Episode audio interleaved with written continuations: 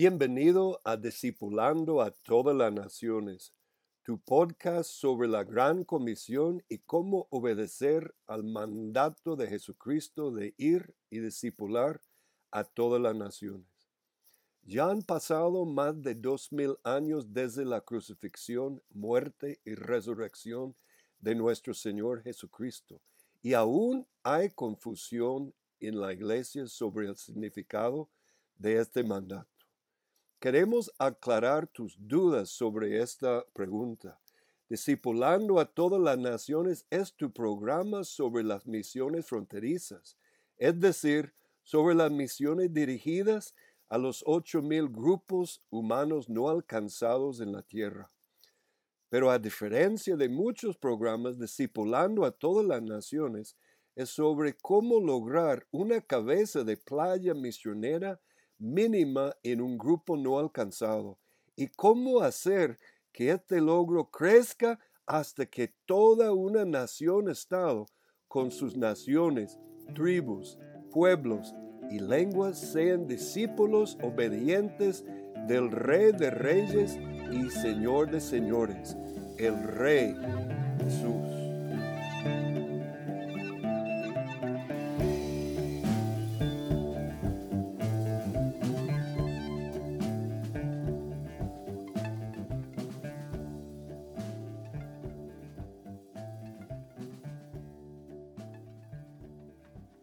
Bienvenido a Discipulando a todas las naciones, tu programa sobre las misiones fronterizas y la gran comisión del Rey Jesús. En esta ocasión presentamos parte 1, sección 2 de nuestra introducción a la hermenéutica bíblica. Tenemos en cada brecha un problema. El problema de la primera brecha es el idioma. ¿Mm? La solución es tener herramientas como léxicos y diccionarios. Hoy día la mayoría de léxicos y diccionarios, yo compré casi 500 dólares hace años de libros gruesos que casi ni los uso hoy día porque lo tengo ya todo en mi computadora. Y más, mucho más de de 500 dólares de, libros, que antes tenían libro, hoy día en la compu tengo todo y mucho más que antes tenía. Tengo miles de dólares de herramientas, la mayoría hoy día es gratis, no hay excusa. Entonces la solución son léxicos y diccionarios, ayudas léxicas, gramáticas, de hebreo. Aunque usted no es experto en hebreo, tenga por ahí una gramática de hebreo, una gramática de griego. Figuras de retórica. Aquí está el libro, lo tengo en libro. Esto creo que no, si alguien lo tiene en PDF, me avisa porque me gustaría tenerlo en PDF. Aquí está Diccionario de Figuras de Dicción de Bullinger. Increíble herramienta, hermano. Porque a veces, por ejemplo, eh, eh, donde yo he visto más errores en figuras de dicción es en el paralelismo hebraico. Voy a decir uno, la ley saldrá de Sión y la palabra de Dios de Jerusalén. ¿Qué es lo que hace el pastor? No, no estudiado va a decir la congregación, la ley de Dios es una cosa y la palabra de Dios es otra cosa. Pero sabiendo que eso es un paralelismo, una figura de dicción, yo sé que en este caso la ley y la palabra es la misma cosa. Dicho sea de paso, Torah, que es interpretado ley, también significa instrucción, no solo leyes. El Bine, el Strong, el Isord, son algunas de las herramientas básicas para resolver el problema lingüístico.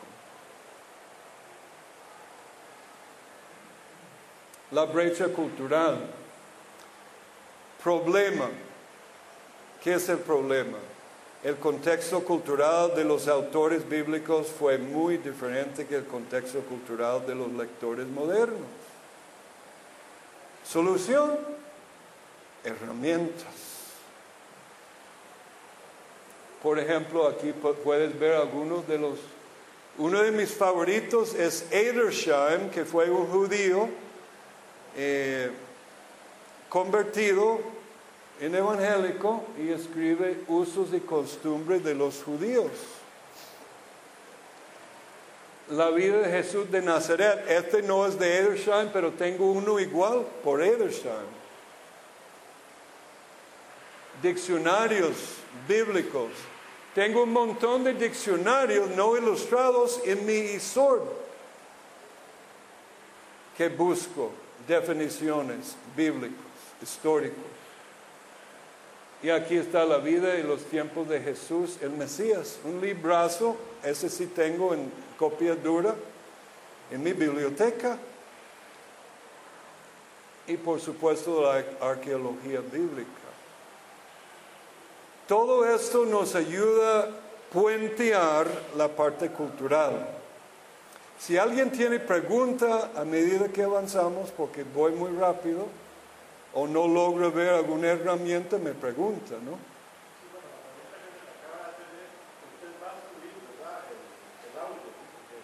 Voy a subir el audio esperando que salga bien y no se me apaga esa cosa. Y este y el PowerPoint. Ahí va bien.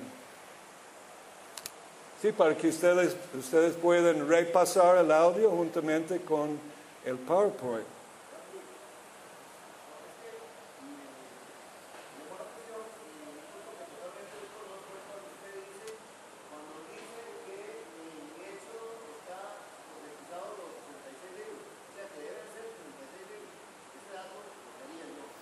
Está ahí.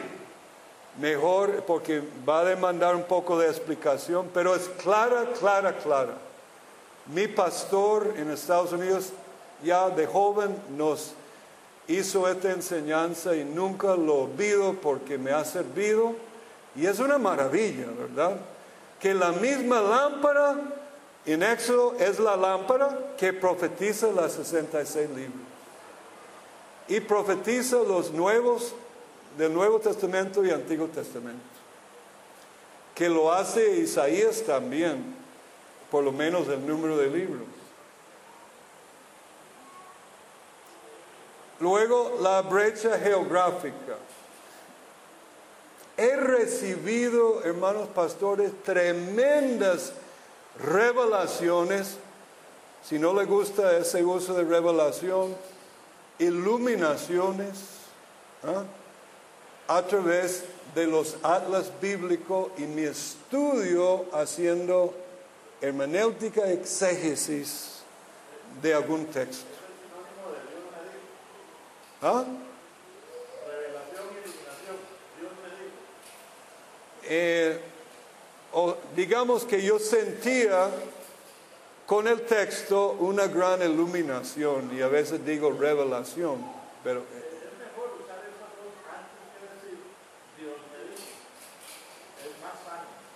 Dios me dijo. No tiene problema con eso. Así. Ok.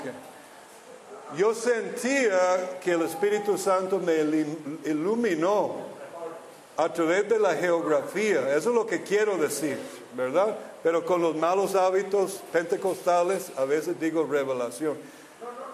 Que me... Iluminación Dios me dijo, está bien. Sí, porque Dios me dijo, ¿cómo me dijo? Dios me habla principalmente por su palabra.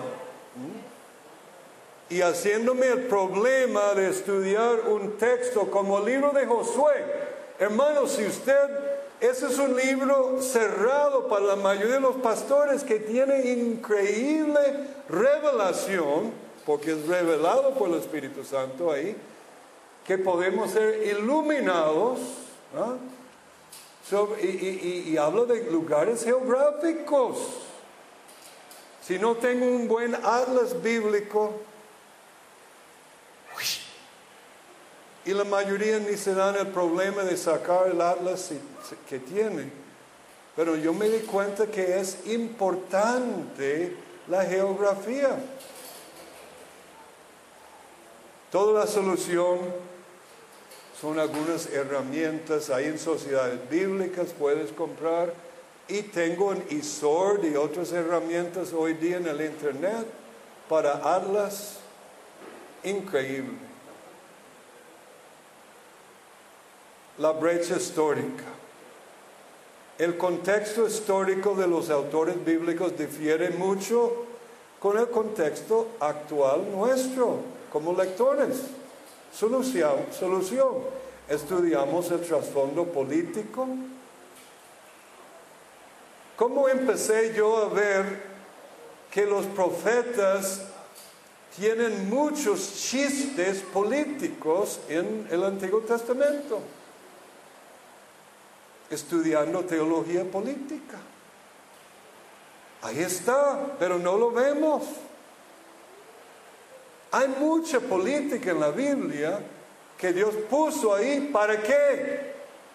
Pablo lo dice claramente, para enseñarnos.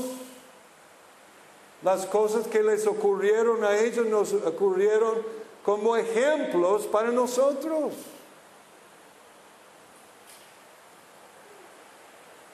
¿Qué es el problema de la economía, economo- economía política de hoy? El problema es que los pastores abandonaron su estudio de la economía bíblica. Entonces tenemos economistas locos que están arruinando el mundo y es tan sencillo como estudiar lo que dijeron los profetas sobre pesas y medidas. Y el valor del dinero es el valor de la plata y el oro, no el valor de billetes eh, fiduciarios que el Estado manipula. Pero como el pastor no hace su proclama de la ley de Dios, el pueblo no transforma y disipula a los políticos, los abogados y los eh, líderes de nuestra nación. La culpa tenemos nosotros, nuestra mala hermenéutica, mala exégesis o ni siquiera ningún exégesis, casi ni hermenéutica. Simplemente buscando textos aislados y sacando alguna, algún mensaje de la manga por la, entre comillas, inspiración del Espíritu Santo. Hermanos, estoy hablando en serio. Un pastor, todo el mundo aquí conoce a este pastor que fue mi pastor, no lo voy a mencionar porque lo respeto mucho. Es un amigo, un gran discipulador, ama a Dios, honesto, pero cuando fui a la iglesia, cuando asistía a eh, eh, sus sermones, llevaba un buen libro bíblico para estudiar mientras él predicaba porque declaraba el texto y hablaba paja por una hora. Y yo quería ser alimentado de la revelación de Dios, no las opiniones de Él.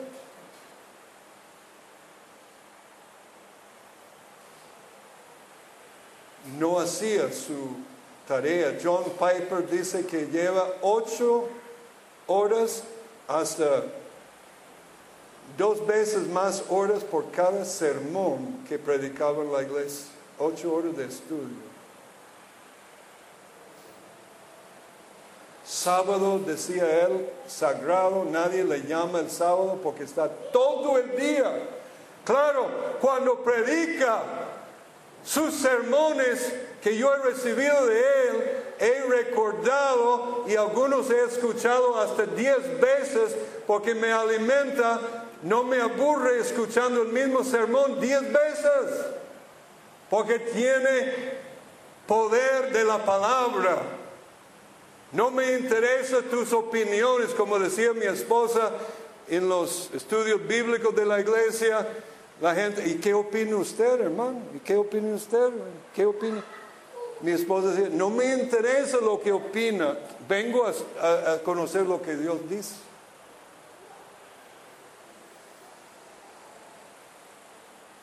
La palabra profética es la palabra de Dios.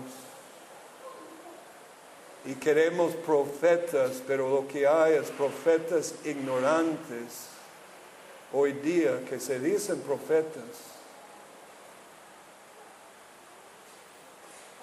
¿Quiénes eran los historiadores en el Antiguo Testamento?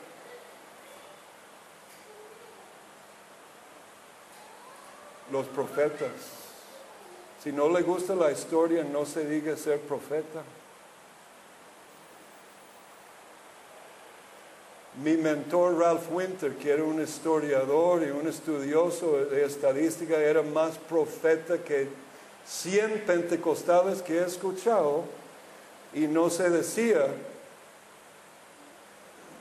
decir que estaba, que era así. Pero el hombre cambió la historia del mundo con la profecía, con la historia de la iglesia y la historia de la Biblia. Demanda estudio, hermanos.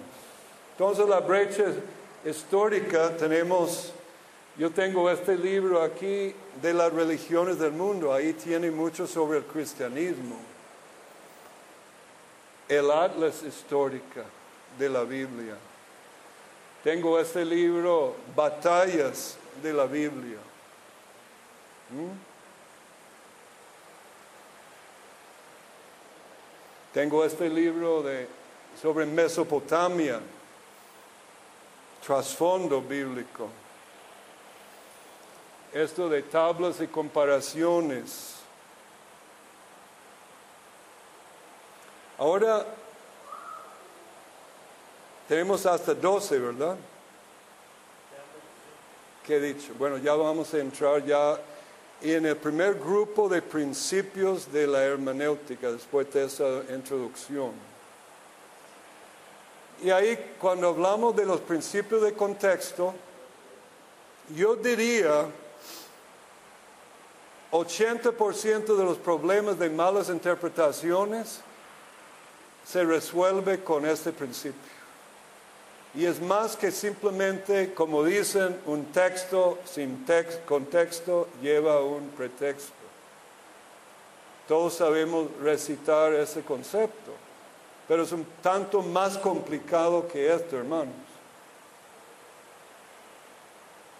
Entonces, primero, en general, el grupo de, de principios de contexto bíblico es el principio del contexto. Segundo es el principio de la mención primera. ¿Cuántos han escuchado de este principio? La mención primera o la primera mención. Es un principio que yo uso, yo no diría todos los días, pero en mi estudio bíblico varias veces por mes en mis estudios es vital y me lleva, es como, digamos, la semilla de un roble contiene en potencia todo el roble. La primera mención de un concepto, un símbolo, un número, un color, eh, un lugar en la Biblia, su primera mención normalmente es el semillero, que la Biblia desarrolla a partir de esta primera mención.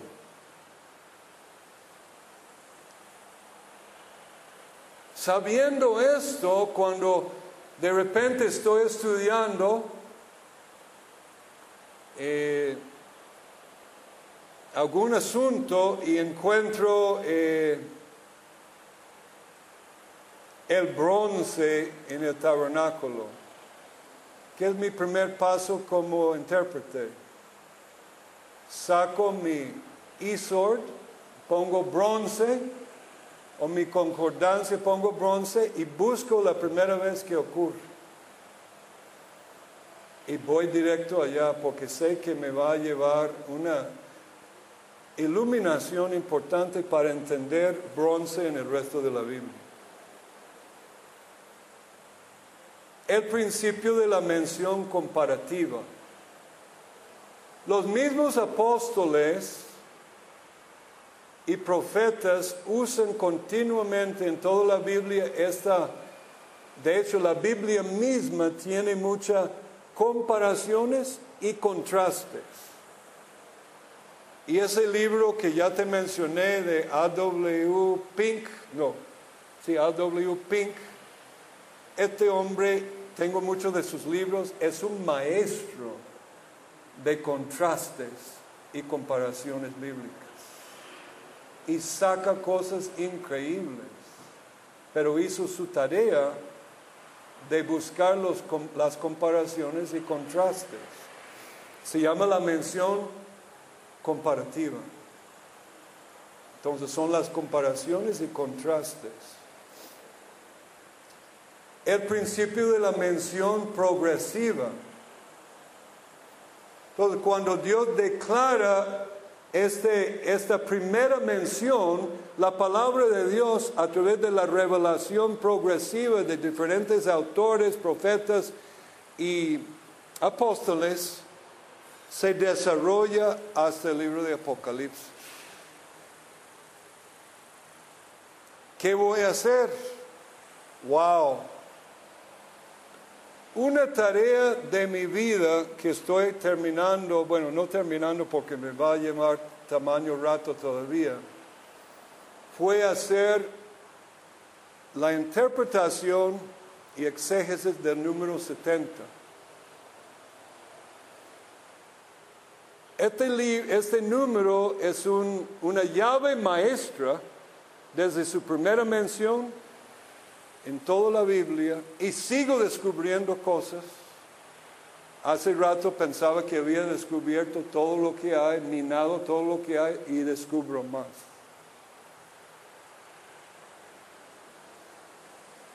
¿Qué estoy haciendo?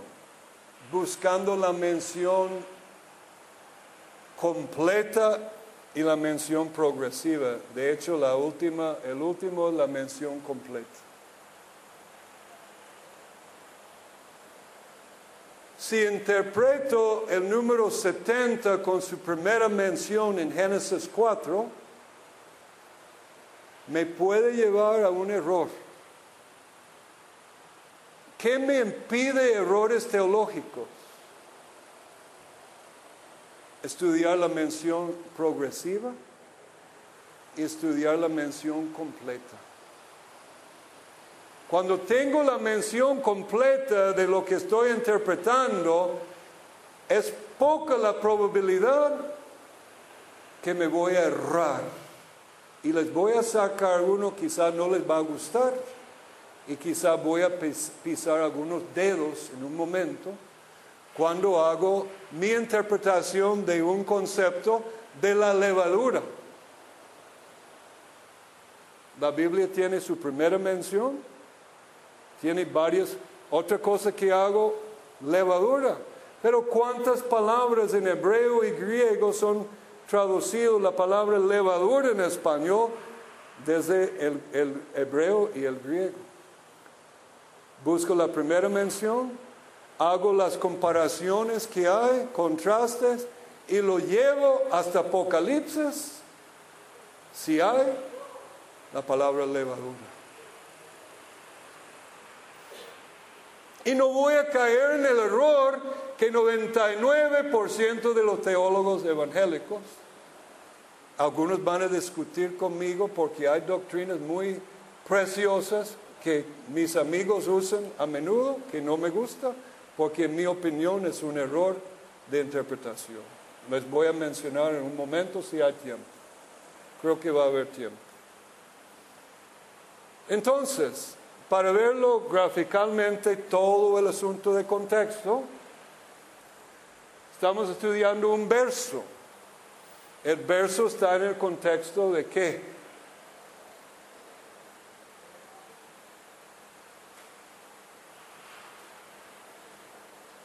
En este caso, este del pasaje. No, perdón, aquí hay un error. A ver. Bueno, de su- normalmente desde su pasaje o su párrafo y sigue este, en el contexto del libro, el contexto del testamento y el contexto de toda la Biblia. Pero luego podemos hablar de los otros contextos, de las brechas geográficas, históricas, culturales y lingüísticas. Todo eso vamos a tomar en cuenta a, estudiar versículo X. En este caso hay una forma literaria de un canto. ¿Entendieron?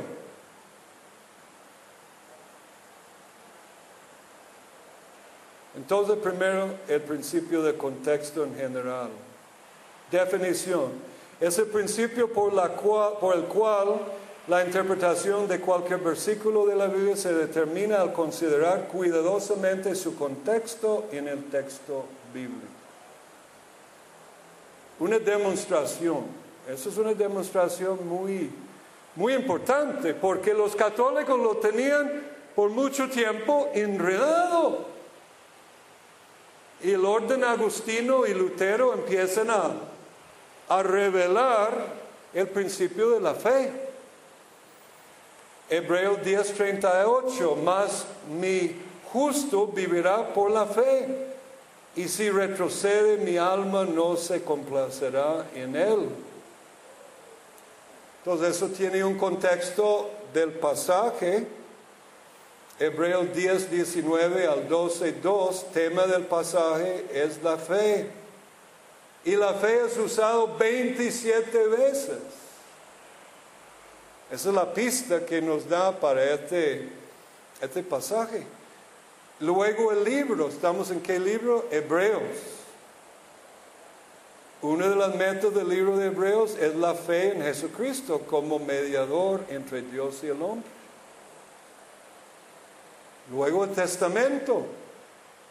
En el testamento tenemos Romanos, por ejemplo, 1.17, el justo vivirá por su fe. Gálatas 3.11, el justo vivirá por la fe. Nota cómo estoy haciendo el énfasis. En Romanos, el justo vivirá por la fe. Gálatas, el justo vivirá por la fe. Y Hebreos, el justo por- vivirá por la fe. Y en toda la Biblia tenemos en el Antiguo Testamento eh, eh, Habacuc 2.4, mas el justo por su fe vivirá. Entonces, aquí hay una demostración del contexto en toda la Biblia, en diferentes libros, en el párrafo y en el verso, Hebreos 10:38. Muy rápido, por supuesto, vamos como volando, ¿no?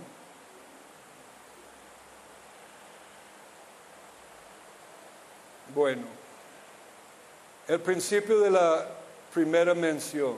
Esto es uno de mis favoritos porque me ha servido mucho en mi interpretación. Pero nunca llego a mi conclusión final con la primera mención, Dios guarde. Pero me sirve porque después de hacer mi estudio de la mención completa, regreso, quizá malinterpreté la primera mención y ¡boom! El Espíritu Santo me ilumina por qué la primera mención fue como estaba. Y justo en el número 70, si saco la primera mención y llego a conclusiones, no voy a entender mucho. Pero al regresar después, wow, me lleva a grandes conclusiones.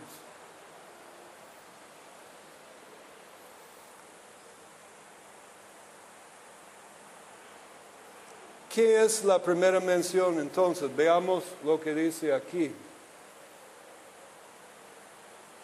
Es una llave que abre la puerta de la verdad completa. Es una puerta hacia el camino a la verdad de lo que estoy estudiando. Es una guía para el des- descubrimiento de la verdad en su desarrollo progresivo. Es un eslabón en una larga cadena de revelación. Ahí estaría la revelación progresiva de este concepto. Es una semilla que dentro de la verdad completa que será desarrollada en las menciones subsecuentes. Génesis 1.1. La primera mención de la palabra creación.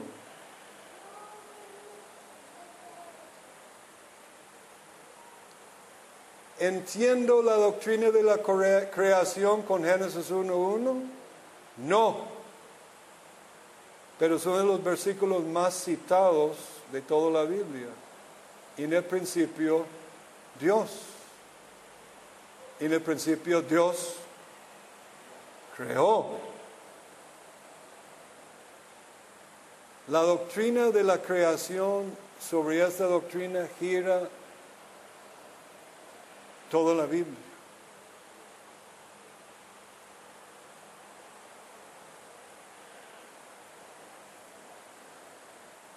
Entonces, cuando usted, la próxima vez que está estudiando algún concepto bíblico, procura con tu diccionario Strongs o algún diccionario buscar su primera mención. No concluye su pensamiento ahí, pero procura ver la semilla. Luego sigue tu estudio. Anótelo y déjalo a un lado y sigue. La mención comparativa. La mención comparativa es el principio por el cual ciertos versículos o grupos de versículos pueden ser interpretados por medio de la comparación o contraste con otros versículos o grupos de versículos. Y ya mencioné Pink, que es como un maestro en el uso de comparaciones y contrastes. Recomiendo su libro de Génesis, no sé si ha sido traducido, pero qué bárbaro. Este libro transformó mi vida. Pink sobre Génesis. Ahí está su libro de interpretación. Ejemplos. Enfatiza los principios binarios del pensamiento divino y humano. ¿Qué es lo que tenemos hoy día con el postmodernismo y el marxismo cultural? Literalmente han declarado, vamos a destruir qué? El binario. ¿Mm? Eso es su meta. ¿Qué es lo que yo noto en las comparaciones bíblicas? Que Dios piensa, Dios mismo piensa de manera binaria. Esta computadora funciona con la lógica. Estoy mirando el matemático. Binaria. Exactamente. Es uno de los conceptos más estúpidos que he escuchado en mi vida de que quieren destruir el binario. Quien quedará destruido son ellos porque es imposible ni siquiera hablar sin usar binarios. Y tenemos ejemplos.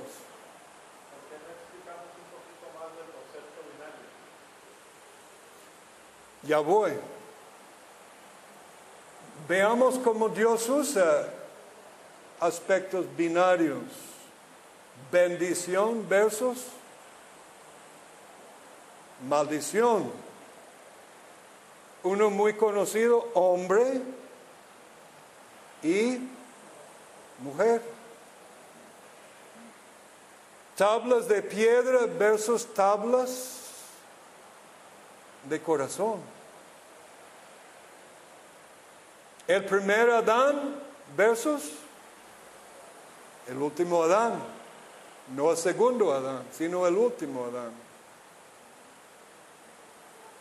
Monte Sinaí, como dijo un pastor cuando iba a predicar, notó que el, espero que nadie tiene esto como iglesia, el, nombre de la iglesia, primera iglesia bautista Monte Sinaí, dijo, iba jalando de ahí. No quería llegar, porque Hebreos 12 dice, pero vosotros no os, ¿cómo es? Se han acercado al monte de fuego de Sinaí, sino al monte Sión. No hemos acercado al monte Sinaí, dice Hebreos 12. Sinaí es importante y hay un contraste. ¿Cuántos murieron en Sinaí? Tres mil. ¿Cuántos recibieron vida en Pentecostés? Tres mil. Contraste, comparación.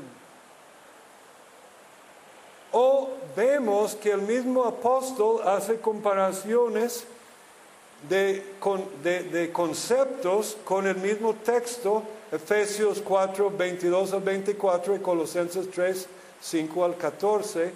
Hay una comparación que vamos a hacer, alistar los conceptos de un texto y compararlo con los conceptos de otro texto y vamos a recibir más revelación o más iluminación sobre el texto Efesios comparando con una mención parecida en Colosenses. Entonces, ¿cómo veo yo binario? Este, el discurso, la retórica es, usamos a menudo, el antítesis. Hegel mató la antítesis.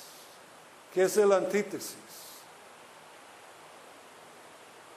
La fórmula básica es A no puede ser no A.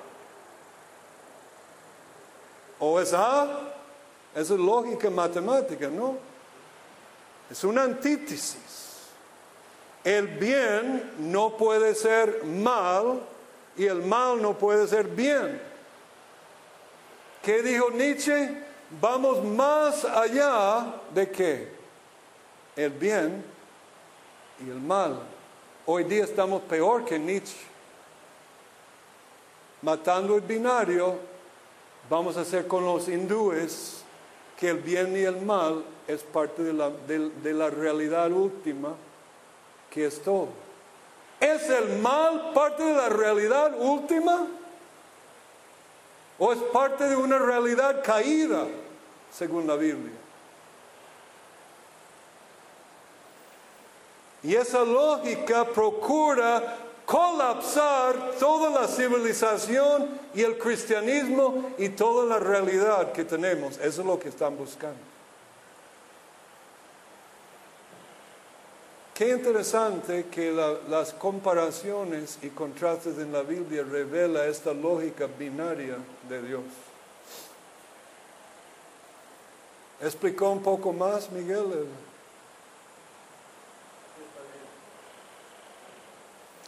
Tenemos el síntesis y el antítesis, que son parte de este asunto de, la parte binaria. Por ejemplo, San Agustín hizo una magna comparación que yo uso y es muy sacado de la Biblia, la ciudad de Dios y la ciudad del hombre. ¿Qué buscaba Abraham? Una ciudad cuyo arquitecto y constructor es Dios el hombre, partiendo de Caín, vemos la ciudad de hombre. ¿Qué edifica Caín? una ciudad, creo que puso el nombre de su hijo, es una ciudad de sangre. El estudio de las ciudades en la Biblia nos va a revelar mucho sobre la ciudad moderna y su colapso. Pero veamos entonces la, mención progresiva, el espíritu y la palabra. Génesis 1.1, ¿qué vemos? Que el mundo es tohu bebohu, o traducido al buen español, patas arriba. Génesis 1, 2. Pero la tierra estaba vacía y desordenada. ¿Mm? Tohu vebohu en hebreo. Ya lo memoricé porque hice mi estudio de la mención completa de ese concepto tohu y bohu, muy importante en la Biblia. Y dice que el Espíritu Santo empieza a moverse sobre las aguas. Y luego habla Dios. Esa primera mención del concepto de qué?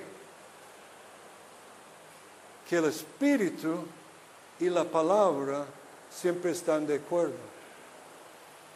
Espíritu y palabra. Luego hacemos nuestro estudio que no tenemos tiempo de hacer del desarrollo progresivo de espíritu y palabra. Espíritu y palabra. Entonces cuando un espíritu habla en la iglesia y no está de acuerdo con la palabra, ¿qué sabemos de este estudio? No es Espíritu Santo que habló.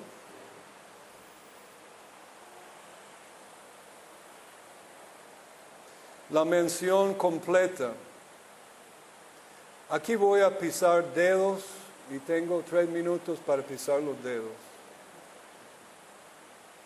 Definición de la mención completa. Es el principio por el cual la interpretación de cualquier versículo es determinado por la consideración de la mención que completa del tema en las escrituras. Ampliación. Esto puede ser ilustrado por los principios bíblicos, eventos bíblicos, símbolos bíblicos, números, colores, metales, personas, lugares. Por ejemplo, un lugar geográfico, la primera vez que es mencionado, hago mi estudio de la mención completa de, wow, si quieren un estudio que estoy haciendo, no he terminado, wow, el monte Sion, el monte de Dios. Uh. y las menciones de eso es mucho más vasta que Sinaí. Y quedamos en Sinaí, los judíos todavía están con Moisés. Pero el jugo está en Sinaí, donde en Salmo dice, todas mis fuentes están en el monte de Sión. ¿Por qué estoy haciendo un estudio completo del monte Sión? Porque es clave para el tabernáculo de David. En el tabernáculo de David es la iglesia. Cuando la iglesia es todo lo que Dios quiere ser. Pero veamos entonces una aplicación, la palabra levadura. Mira, eso no es completo, pero acercarnos al completo en todos esos versículos de la palabra levadura. Veo que en Éxodo, seguramente Éxodo 12, 15 es su primera mención. ¿Qué es lo que yo noto cuando estudio todos esos textos? Empiezo a notar. ¿Qué dice Pablo sobre la levadura? ¿Debemos tener mucha levadura o qué debemos hacer con la levadura? Echar fuera qué? La vieja levadura, de hipocresía, creo que dice, de falta de sinceridad o algo así. Cuando hago mi estudio de todos los versículos, ¿qué encuentro con levadura? ¿Es un principio positivo o un principio de corrupción y contaminación? Qué extraño que solo hay, bueno, hay, podría ser como tres versículos. Puedo explicar los versículos, hay varios en el Antiguo Testamento, varias ofrendas que son ofrecidas con levadura. Hay una razón para eso, porque Dios está profetizando por medio de esto que va a haber levadura en el pueblo de Dios. No tenemos tiempo para estudiarlo, pero toma lo que estoy diciendo por ahora como conclusión preliminar. Pero Mateo 13, 33, después de todas las menciones de levadura en toda la Biblia, que saco mi conclusión que es un principio de contaminación y corrupción, y llegamos a Mateo 13, 33, y les voy a leer. Y semana por semana encuentro teólogos diciendo lo contrario a mi conclusión. Seguramente usted ha dicho lo mismo, porque casi a, un, un, unísono los evangélicos interpretan Mateo 3, 33, en mi estimación, erróneamente. Y les dijo otra palabra, el reino de los cielos es semejante a la levadura que una mujer tomó y ¿qué hizo la mujer? Escondió. Eso debe ser una nota ya que yo empiezo a dudar, porque lo esconde. Jesús dice que no hay nada revelado que debo que gritarlo desde la azotea. No debe ser escondido. La verdad debe ser que proclamada. Pero esta mujer está escondiendo la palabra en griego es corrupto. De donde sacamos la palabra corrupto o corrupción. También me da como una duda ahí. Qué raro, ¿eh? y escondió en tres medidas. Wow. Tres medidas es muy importante. ¿Por qué? Y como no hacemos nuestra tarea de mención completa, no nos dimos cuenta que las tres medidas es muy importante en el libro de las ofrendas levítico. Y la levadura no va en la ofrenda. Y la medida de flor de harina es sin levadura, porque lo está escondiendo la levadura. Es como un sacerdote en el Antiguo Testamento escondiendo levadura en la ofrenda de la oblación, sería corrupción, ¿no? Hay un montón de cosas aquí que a mí me, me, arroja luces de alerta pero a un, no, unísono, los teólogos, hasta John Stott, dice que es un principio de crecimiento del reino, que el reino es como levadura que va creciendo y creciendo. Todo el mundo lo cree, todos ustedes seguramente lo han, hasta lo han predicado. Y algunos no me van a volver a invitar después de decir esto. Pero hermanos, mi conclusión por la mención completa es una mala interpretación y les voy a mi defensa final, ya casi, bueno, ya se me fue el tiempo. Dice aquí en um,